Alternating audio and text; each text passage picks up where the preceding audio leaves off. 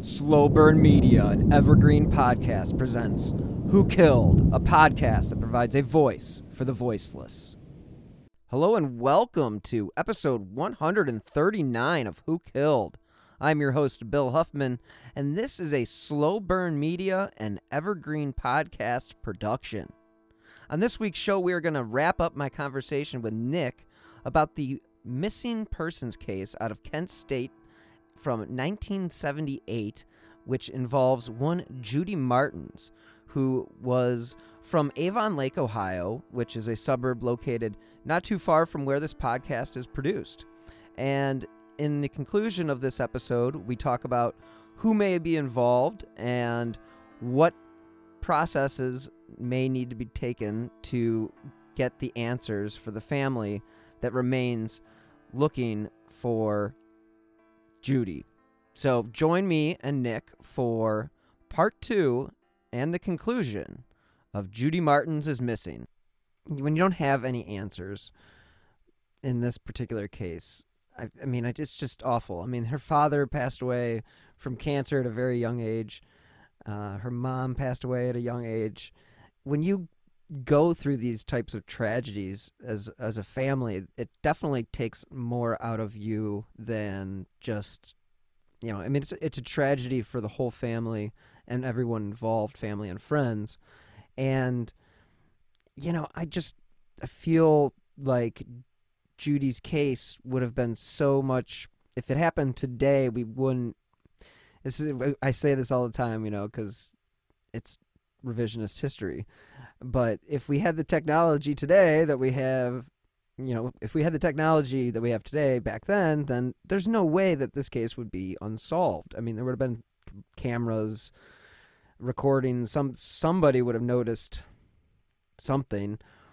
I also think that in this world that we live in as far as the true crime world, which has become much more uh, popular in the last, you know, few decades, it wasn't really a big thing in 1978 to be aware of what to look out for.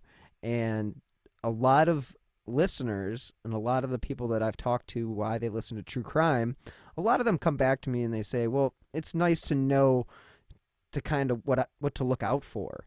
And in Judy's case, you know, there probably wasn't as much information on stranger danger and that kind of stuff. I mean, I'm just totally speculating on that aspect of it, but it's it just seems like a more innocent time period, 1978, than 2021, which doesn't sound necessarily right, but I feel like there's much more awareness today than there would have been on May 24th, May 23rd, 1978. Well, and again, I I just want to kind of point out that week for everybody because it adds to the conflict of solving this case and the conflict of finding her and putting together a good suspect list, right? Because they they had a decent suspect list, but you're you're reaching a little bit for for people that when you review the suspect list that they were working with early on, it's pretty much the former boyfriend and that's mm-hmm. it. And so the 23rd is a Tuesday. They party, they have a good time. As the story goes, she goes missing at 2 a.m., 2:30 a.m., walking home in the dark by herself, short walk. That's Wednesday, early Wednesday. She's not reported missing until 4:35 p.m. on Friday. They're breaking for a holiday weekend. Do you think anybody's actively searching for a missing college kid who they all they get these reports almost daily or a couple a week? And that's no that's no stretch there. I'll I'll pull up uh, an exact quote from the the Kent State Police Chief here in a second. If uh, I'll try to find it while we're we're talking through this, but think about that how how that screwed up this investigation even on the local level where where we're not putting a high probability of Kent State solving this thing anyway. But then let's add in the factor of she's missing for two days. then finally reported missing. And by the time she's reported missing, it's practically 5 p.m. on a Friday on a holiday weekend. Kids are going home. The uh, the the the big issue also becomes okay. Uh, well, has anybody seen her? Oh, well, who does she hang out with? Well, she hangs out with Bill, and she hangs out with Nick, and she hangs out with so and so.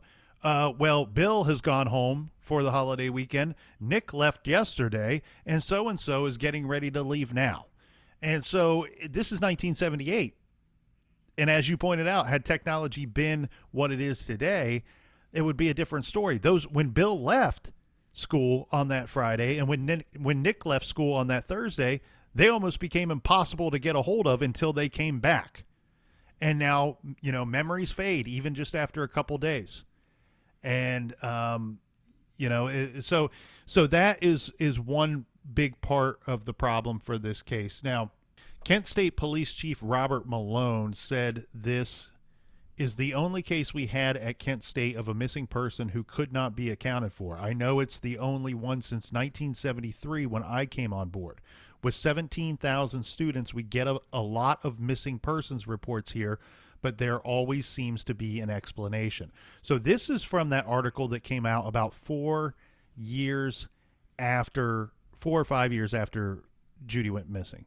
So, he was not the Kent State Police chief at the time that she went missing, but he started working there in 1973. So this is a, approximately 82 or 83 by the time he's doing this interview. And he's saying in in a nine, 10 year time period, she's the only one that, that we've never had a reasonable explanation for, that we couldn't come up with finding her relatively quickly.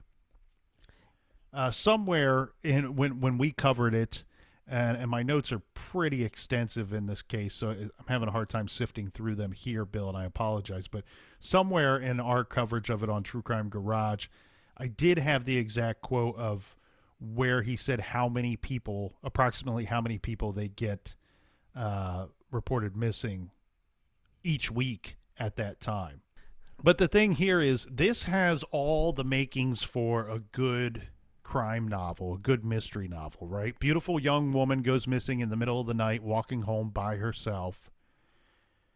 Years later, the strange sighting of possibly uh, she's relocated and and this down on her luck person comes into the picture and it, it's a possible match and it could be her but it's not ends up not being her and the, the the mystery of the boyfriend. And then the serial killer comes into the fold years after the fact where oh he was in the area and he's killed uh, similar victims.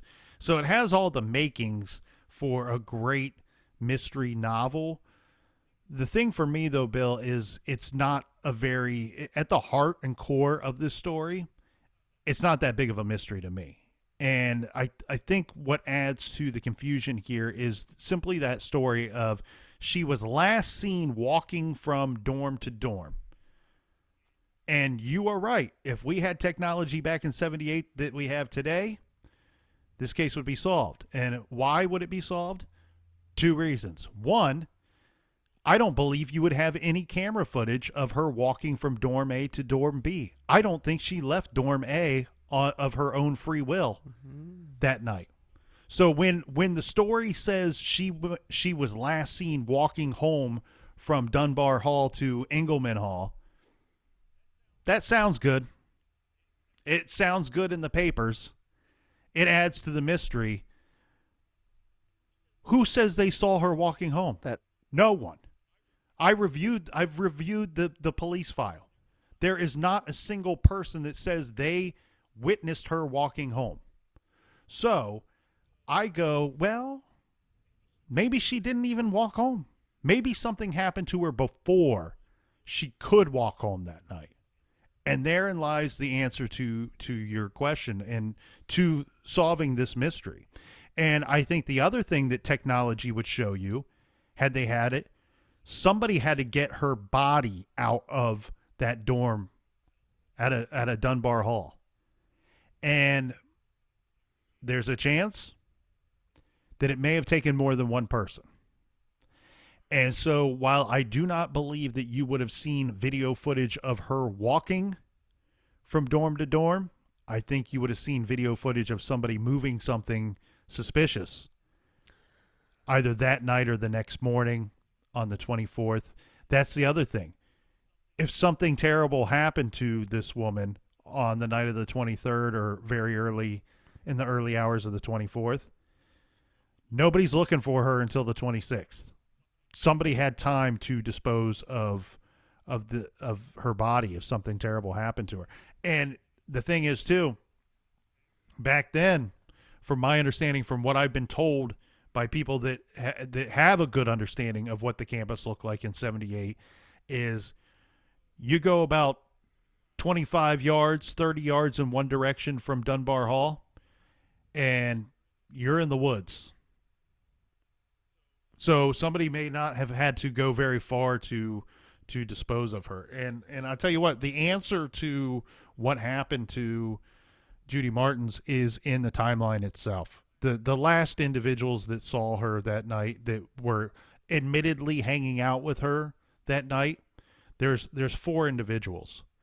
And I believe in my heart that one, if not two of them know, likely two of them is my guess. Because again, either I think maybe one person did something bad or two people did something bad.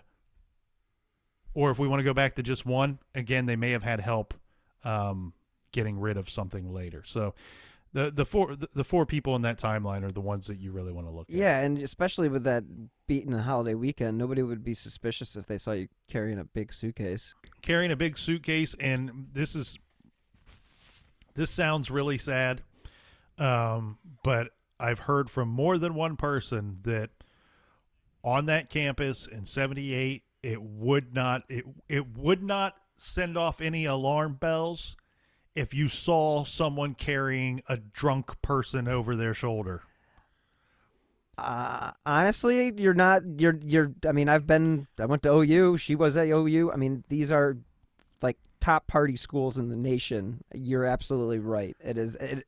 It is something that would be weird now, but back then, more than one individual told me that and i you know it, to me it seems a little uh, Yeah. like I, I, I, I, I don't know how i would sounds a little date rapey. go there, date rapey to me, but yeah.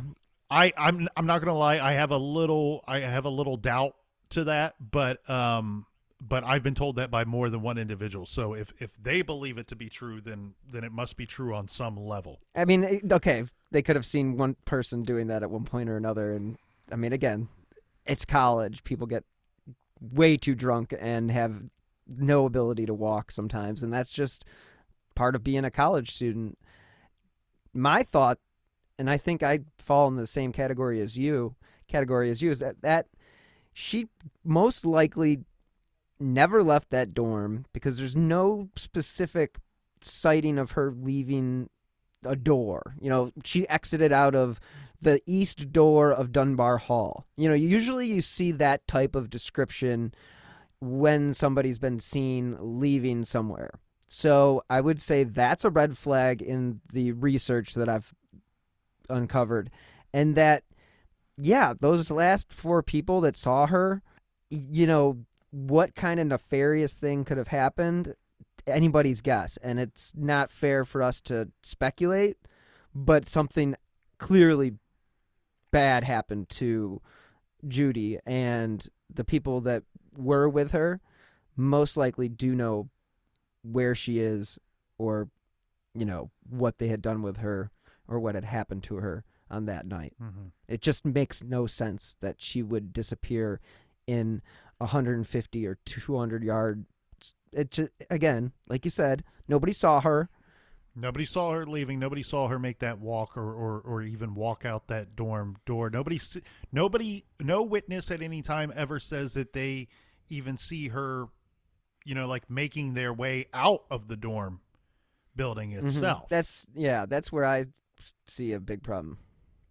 the way that the story goes is that she vanished somewhere between Dunbar Hall and Engleman Hall. The the genesis of that story is the last two individuals that saw her that that, that she was hanging out with. They say, well, yeah, she left here at such and such time and said that she was walking home. That's where the that's the genesis of that story.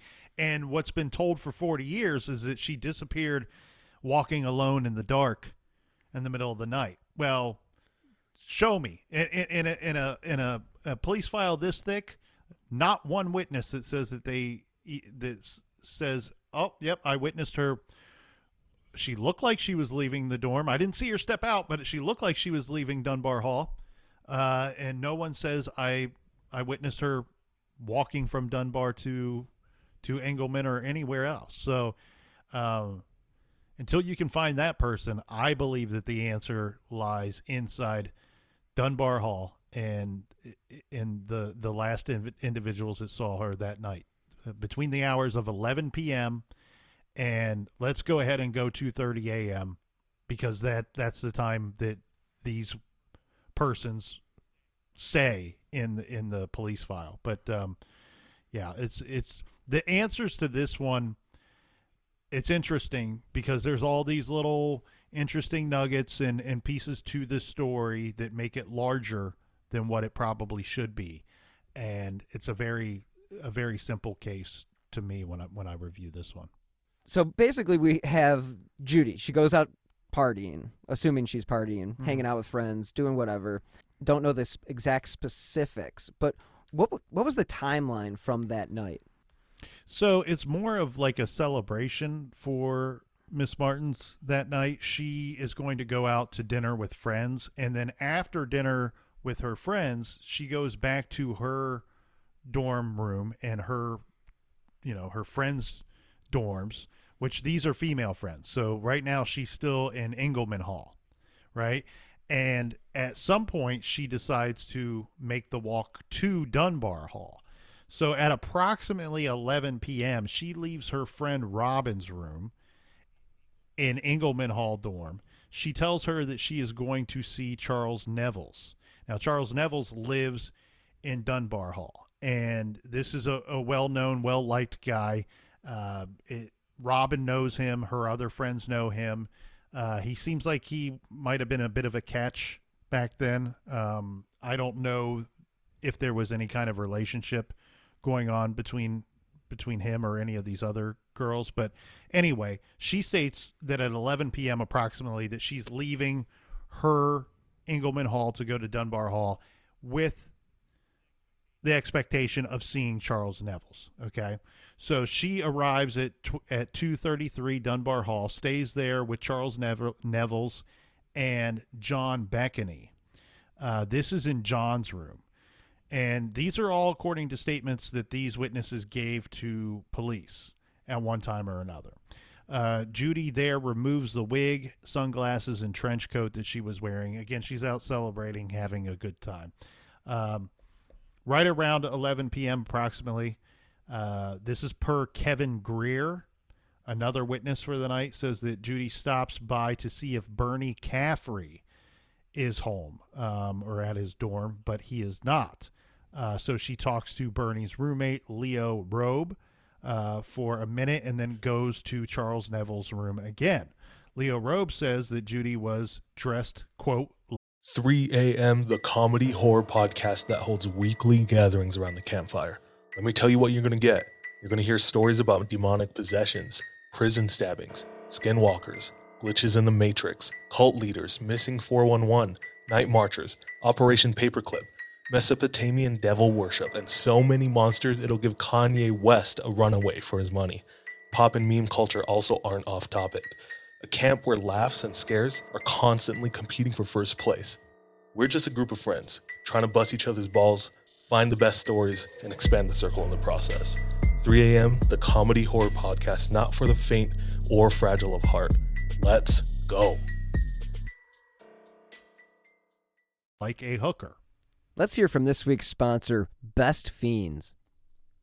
It's great getting back to normal as we head into fall. I know I'll be working in the yard and hitting my favorite fall festivities. One thing I know for sure is I'll be diving into Best Fiends on my phone. Since true crime research calls for a mental break, Best Fiends has become my go to. Clearly, I love to solve puzzles, and Best Fiends offers me a new challenge every day. Best Fiends is way more fun than any other matching puzzle game out there. It's also one of those games that makes time fly, and it's totally free to download. One of the coolest parts about Best Fiends is there's something new going on all the time. Whether it's a new challenge, more levels, a fun monthly event, or new characters. I am cruising through these levels, and that's pretty much a sign that anyone can play. I've discovered that moving through these puzzle levels is also a mindful experience. Plus, collecting all those different characters is another reason that I turn to Best Fiends for a challenge. If you're tired of the same old puzzle games, this game is for you. If you don't have a favorite character yet, give Temper a try. He's small but mighty. Trust me, you don't want to miss out on this game. So join me and millions of people who are already playing this fun puzzle game. Download Best Fiends for free on the Apple App Store or Google Play today. That's friends without the R, Best Fiends. Hi, Vanessa. Hi, Amy. And Hi, hi, true True crime Crime fans. We're the co hosts of She Goes by Jane. Every week, we'll be covering the story of a missing or unidentified woman in the United States, Stories you may have heard before. and ones whose stories didn't make it into the news. We've been covering these stories for a while, first in Amy's book of poetry, Doe, And then in Vanessa's documentary, She. but now we want to share them with you here on She Goes by Jane. And each week, we'll be joined by a special guest who will read a poem in honor of the women we talk about. Can we say who? We can say who. We'll be joined by actresses like Coco Jones and Gabrielle Ruiz, And musicians like Stephanie Quayle and Kelly Moneymaker, along with authors like Louise Penny. and Catherine McKenzie. So check out She Goes by Jane wherever you get your podcasts, or check out Evergreen Podcasts and their true crime channel, Killer Podcasts. We can't wait to bring you these stories. Fiends. Let's hear from this week's sponsor, BetterHelp.com. We may have moved past 2020, but 2021 is still looking fairly grim. But today I'm happy to tell you about BetterHelp.com. Because if there's anything holding you back or interfering with your happiness, BetterHelp Online Counseling is there for you. You can connect with a professional counselor in a safe and private online environment, and it's really convenient because in this current state that we live in, it just has to be. So now you can get help on your own time at, at your own pace. All you have to do is schedule a secure video or phone session, or you can chat and text with your therapist. BetterHelp really is there for you. They have over 3,000 U.S. licensed therapists across all 50 states. And if for whatever reason you aren't happy with your counselor, you can request a new one at any time. So if you're suffering from depression or anxiety, stress, anger, relationship issues, heck, you're not getting a good night's sleep, or have LGBT matters, or just low self esteem, they literally have a licensed professional counselor for you. And of course, everything you share is confidential. The thing I like the most is it's actually affordable. And Who Killed listeners get 10% off their first month with the discount code WHO. So why not get started today?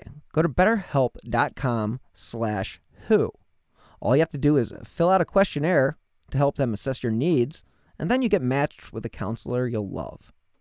Again, for 10% off, go to betterhelp.com slash who. At approximately midnight, John Beckany knocks on Charles Neville's door. He and a friend are going to the local 7 Eleven, going to walk over to the 7 Eleven. And John Beckany returns the wig, sunglasses, and trench coat to Judy at that time. So she left these items in his dorm room because she went over to see Charles. They're going to the 7 Eleven, probably just drop by and say, Hey, do you want to go with us? No, don't want to go. Okay, here's your items back that you, you left in my dorm. Um, John Beckany statement to police is that Judy is in good mental and physical condition at this time. Um, now, May 24th, 1978, at approximately 2:30 a.m., Charles Neville says that that this is the time that Judy leaves his room and that she her intentions are to walk home. So we've just referenced um, four, five, individuals that saw her in the hours between 11 p.m. and maybe up to 2:30 a.m. Again, I don't love that 2:30 a.m. time because we're getting that from from witnesses that I think should be suspects. So I think the key the key time frame is 11 p.m. and onward. Something happened after 11 p.m. Something happened after she went to Dunbar Hall. And I I am not very confident that she walked out of Dunbar Hall. That is a timeline that is definitely disconcerting if you're anybody related to Judy or her friends because it definitely sounds like whatever happened happened in that last from midnight to 2:30 in the morning or whatever that is. Right, and and and between some of those individuals that I've mentioned there that I named in in that timeline of that night, there's been some very minor discrepancies in their stories throughout the years. Um, again, memories fade. Are you know we're human beings. We make mistakes. We forget things. Um, that's that's all well and good, but there there are also some some inconsistencies in these stories. And we're talking about not being questioned 40 years later months later. Um, so uh, yeah I, I i think that your answer lies somewhere within the the four or five uh, individuals that, that we just named. Yeah and that is one of the things that we run into when you have somebody who or multiple people who are complicit in a crime, you know, they, I, I, guess, if two people know, they're kind of each supporting each other on not sharing what they know. But maybe when one passes away, maybe they'll give in. But it doesn't seem like this should be that hard of a case to solve, in my opinion. It just, it seems like a case that just was screwed from the start and that's basically you had so many days to clean up a crime scene. If there was a crime scene if there was blood if there was this that or the other.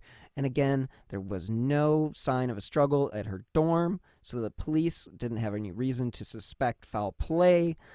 Yes there's a missing persons but again it's 1978 and people do go missing and that is by their own choice in most cases. So at the end of the day i'm sitting here looking at a case that, yes, it seems very cut and dry that something happened with those four or five individuals, but why there hasn't been any action, I think stems from the fact that they don't have any physical evidence to prove that a crime was committed. And, of course, they don't have a body. So, you know, it's what do they have? I mean, it all sounds really good. Like you mentioned the timeline. It sounds great for the papers. And this all does sound good too, but it's just like they just don't it doesn't sound like they have enough to bring any charges unless somebody just finally decides to confess. Well, and like I pointed out, it only takes one or two individuals in this timeline to be lying for the fact that that she didn't leave, that she didn't make that walk. You know, this time this timeline if if we are to believe every individual and they're telling the 100% truth in this timeline then she should have left and in my mind she she should have made it to back to her dorm. So there's at least one individual in this group that is lying. Who is who is it? I can't i don't know. I i just don't. Um i can't say because i don't know. And if it's two people that are lying that is where it gets even more complex for your investigation. And in the early goings of this case, they were not investigating a homicide. They were investigating a missing persons case. They were really thinking that they were going to find her alive and well somewhere, that this was just a misunderstanding. And the only misunderstanding I see here is with believing all of these guys' stories.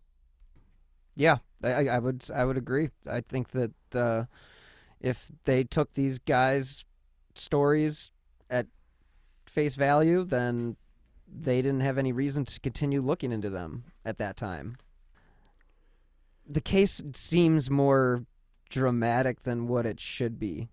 I mean, this wouldn't be something I think today that we would be talking about 40 years from now. I just don't think that would be the case. And another thing about technology is all the dorms now have scanner cards. So you would have had a time in or a time out, you know, for at least for like let's say the, these individuals did have something to do with her disappearance and they did dispose of her body. They would have at least if it happened today, let's say they did avoid cameras and all that other stuff, there would still be that one thing like oh I don't know, cell phone locations or uh you know, just geo tracking information. But again, the when they come back to the dorm, oh, well, can you explain why you were gone from 2:30 to 4:30 a.m.? You know, it's Right. just like I know we always wait we always talk about technology and we always are waiting for technology to catch up, but uh, in this case, unfortunately, it was a disadvantage and I'm just I don't think it should be I don't think it should be this difficult, but they need to find the body. And if it's 40 years, man. I mean, what are your thoughts about where this body could possibly be?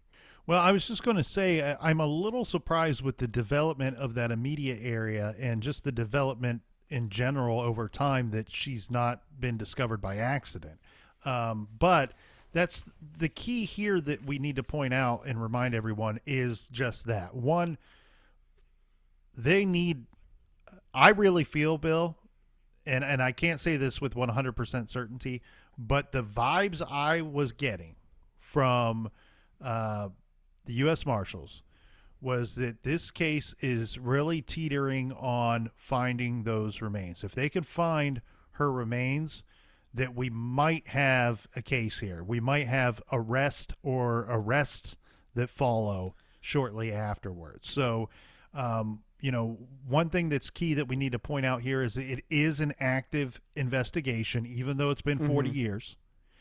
The U.S. Marshals are highly invested in this this investigation and finding who is responsible or or the party parties that are responsible and any information should be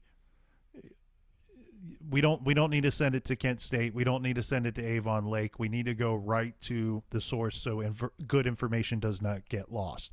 If anybody has any information in the Judy Martin's case, please, please, please reach out to the U.S. Marshals. And the best number to get a hold of them would be one eight six six four wanted, which is one eight six six four nine two six eight three three. Uh, Bill, if you would allow me just a few more minutes of your time here, I have another missing persons case that I'm hoping to bring some more awareness to, and this is in your area. So I know your listeners will be um, could be helpful with any information in this one. So Paige Coffee has been missing since Wednesday, May 1st, 2019. And there's some conflicting stories on the last time that she was seen. So let's just kind of put that as a roundabout, but it, that's generally believed to be the last time that anybody saw Paige Coffee alive and well. She's been missing from Bratenahl. Uh, it's I say that Bratenahl. right? It's Bratenahl. Ohio. which is very, Ohio. which is a Thank you, very, it's the fanciest. Uh, got the biggest houses in the city. Well, she was 27 years old at the time of her disappearance. She's five foot eight inches tall, 230 pounds, um, female, uh, African American, brown hair, brown eyes. Um, I've met some of her family. Absolutely wonderful people. They are heartbroken. They're trying to do anything they can to figure out where Paige Coffee may be or, or what may have happened to her the uh, Bratenahl Police Department and the Cleveland Family Center for Missing Children and Adults need your help locating this missing female. T- Again, 27 years old. Paige Coffee was last seen May 1st, 2019. Family members fear Paige may be in danger due to a change in mental status. Paige has ties to South Euclid, Macedonia, Oakwood, and Copley, It's Copley. Copley or Cop, Copley areas. Uh, anyone who has seen Paige or anyone who may have any information as to her whereabouts, please contact the Bratenahl Police Department at 216 681 1234 or the Cleveland Family Center at 216 255 8164. Well, I think that that is a worthy couple minutes. I think that any unsolved case, especially when you're involved with the parents and you've met them and on a personal level, I think it becomes much more, you know, you want to see resolution. I know I felt that way after I met Mark Mihaljevic. And again, uh, this will come out obviously after the 32 year anniversary of 10 year old Amy Mihaljevic's abduction and disappearance and murder. And again, that case remains unsolved too. So we do these shows for a reason, and some of it is for the hope that people will one day come forward with the right information and these communi- communities can put these cases behind them and let these families start to rebuild their lives because again it doesn't just impact one family it impacts the whole you know it's like a spider web you know it starts in the middle and just Mhm. expands out and uh, you know the sooner they get the answers the better. A- And sorry, with the with the Paige Coffee uh, investigation, missing persons case that we just talked about, I know that the FBI has recently become involved in this investigation, and so really, when I'm asking everybody for help, it's not just like, do you think that you've seen Paige recently, or do you think that you know her whereabouts uh, uh, of late? They're also really trying to fill out the timeline around her disappearance. So if anybody can think back and recall something from that May 1st date, uh, just before, just after, maybe something they witnessed that they thought was strange in that general area, um, they're looking to fill out the timeline because, look, we just talked about Judy Martin's case. Look how important the timeline of her disappearance is in in that case. And so um, when you have somebody that you're looking for, someone that's gone lost, gone missing, it's really key that they have good information and have a good timeline to work off of. Because if you don't have that, you don't have any real leads at all. And again, Judy Martin's case. The story has always been she disappeared in the middle of the night walking walking the streets in the dark alone. That's no timeline at all. And when you really start to look at the timeline and the events of the 23rd, you start to get a much clearer picture of what probably happened in the Martins case. Yeah, I think that that is definitely a good good message to put out there and it's important for people just to be conscientious of their surroundings and I hate to remind people to be safe and stuff like that, but you know, you do have to be aware and and if you see something that doesn't seem right, you know, jot down a license plate if you can or you know, I, it's like I try to tell people if you see something that doesn't feel right, do your best to maybe take a note. I mean, I'm not trying to put people Mhm. in danger. I don't want people to like pull out their cameras and start taking video, but if you're able to do so in a safe environment, we've seen it with, you know, the George Floyd case, obviously, uh, you know, without that cell phone video, we wouldn't be in the situation we were were in. And again, it's important for innocent bystanders to basically stand up and be like, "Hey, no, don't don't do that. Don't you know if if you see somebody being taken, dragged away or thrown over the shoulder like we talked about earlier in the episode, in this day and age, that's not acceptable. So if you see that, step in. At least find somebody of, authority that can step in. I'm just saying you can be diligent and not just be some innocent bystander who just stands by and doesn't do anything. I mean, it's just you can be more of a better you can be a better person by providing information to the police than just ignoring it. And I know that sounds stupid, but so many people just turn the other way and it's it's a shame because a lot of these crimes could probably be solved if th- these people stepped forward. And when we talk about being a better person or better people, there are few better people than than Bill Huffman, who had me on his wonderful show today. Uh, I want to thank you again, Bill, for, for allowing me to, to come on, and uh, thank your audience for for putting up with me for another stay. And uh, I hope they'll have me back. And go Browns, right? Um, Browns are four and three.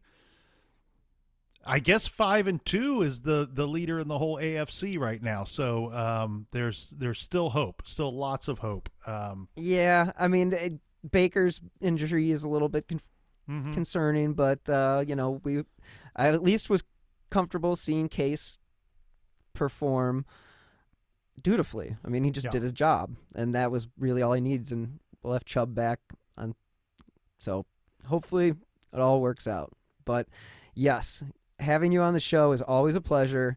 I know you're a huge Browns fan, and we always have to throw in a little Browns thing at the end there. so, uh, with their hopes still alive for a great season, I mean, they still have 10 games left. So, because remember, this is a 17 game season. And uh, yeah, let's uh, hope for the best. And Nick, it's always a pleasure to have you on the show. And thank you so much for taking a significant amount of your morning to uh, spend time with me and to share your knowledge on the Judy Martins case because I believe it is something that you are very knowledgeable about.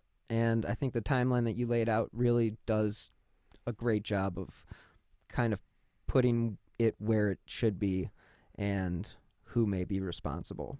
So thank you. And thanks again, Bill. Thank you, and thank your wonderful, beautiful audience uh, for allowing me in here again. Hey, if you haven't already, check out True Crime Garage podcast. Um, we're a weekly podcast, and we're almost as good as Who Killed. So uh, check us out. Uh, we're available everywhere. Thanks again, Bill. Take care, buddy. You bet. Thanks, Nick. Thank you so much to Nick of the True Crime Garage podcast for joining me once again. Remember to check out their premium show, Off the Record, on the Stitcher app, as well as their entire backlog wherever you get your favorite podcasts. Thank you again to this week's sponsor, Best Fiends. Download it today on the Apple App Store or Google Play. Also, thank you to BetterHelp.com. You can save 10% with my promo code WHO. Most importantly, though, thank you all for listening. There wouldn't be a show without you guys. As you know, you can find new episodes of Who Killed every Friday wherever you get your favorite podcasts. As always, if you enjoyed this podcast and my other shows, you can help support this show via PayPal with my username at William Huffman3 or via the Venmo app with my username at Bill Huffman 3. Every contribution, big or small, does help keep these slow burn podcasts running. You can also help support the show by leaving a five star review on Apple Podcasts or wherever you listen to your favorite shows. Those five stars go a long way and help keeping the important cases that I cover in the spotlight.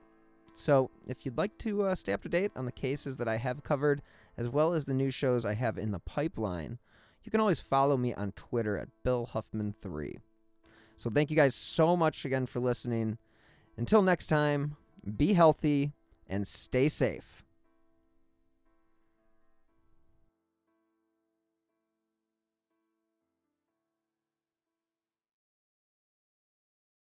You might be surprised to know that not all serial killers are straight cisgender white men, and the victims of true crime are not a monolith either. She's Wendy and I'm Beth, and together we host Fruit Loops Serial Killers of Color, a true crime podcast. Together, we take deep dives into the true crime stories about marginalized and minoritized perps and victims that often go untold. We also provide the context and nuance that these stories deserve. At Fruit Loops, we're serving up true crime with a side of history, society, culture, and some fun. Listen to Fruit Loop Serial Killers of Color on Spotify, Google Play, Apple Podcasts, or wherever you get your podcasts.